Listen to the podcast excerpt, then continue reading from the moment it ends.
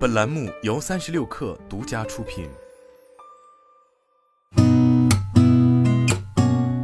八点一刻，听互联网圈的新鲜事儿。今天是二零二二年九月十四号，星期三，早上好，我是金盛。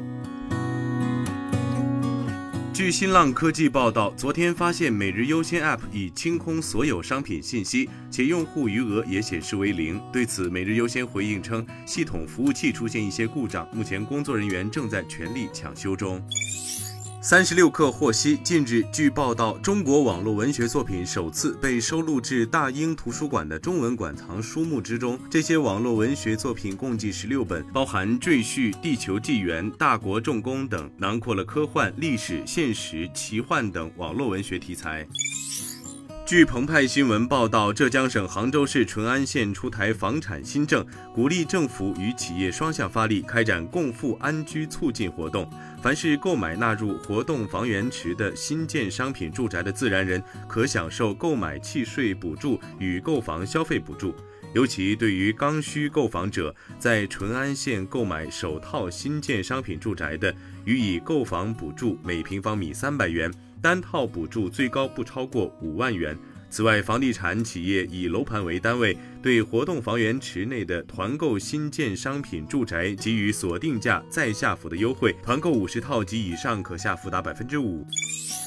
谷歌昨天遭遇两起诉讼，被指其数字广告业务损害了出版商的利益，索赔高达二百五十亿欧元。去年六月，欧盟就宣布对谷歌的在线广告业务展开调查，以评估是否违反欧盟的公平竞争法。欧盟委员会当时称，这项调查旨在评估谷歌是否通过技术手段在网络广告领域打压竞争对手。欧盟调查的重点是谷歌是否限制第三方公司获取用户数据，同时将数据留给自己使用，从而扭曲了市场竞争。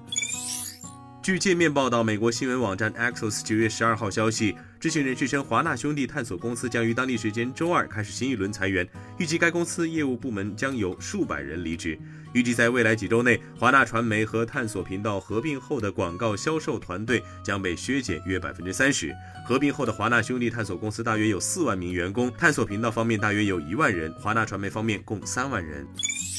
路透社九月十二号消息，本田汽车当地时间周二表示，公司将在二零二五年前在全球范围内推出超十种电动摩托车车型，目标在二零四零年代实现碳中和。这家主导全球摩托车业务的日本汽车制造商称，目标到二零三零年每年销售三百五十万辆电动摩托车，相当于该品牌摩托车每年总销量的百分之十五左右。据财联社报道，Insider 消息称，当地时间周一，特斯拉投资者关系副总裁马丁·维查表示，特斯拉终于可以获得需要的所有电池。特斯拉将约百分之九十电池供应用于电动汽车，百分之十用于储能产品。维查表示，这是记忆中首次公司可以获得两项业务所需的所有电池供应。此外，供应增加的原因为特斯拉将电池供应商从松下扩大到宁德时代、LG 新能源等多个电池制造商。这些公司产能建设极快，预计未来特斯拉还将增加更多供应商。今天咱们就先聊到这儿，我是金盛八点一刻，咱们明天见。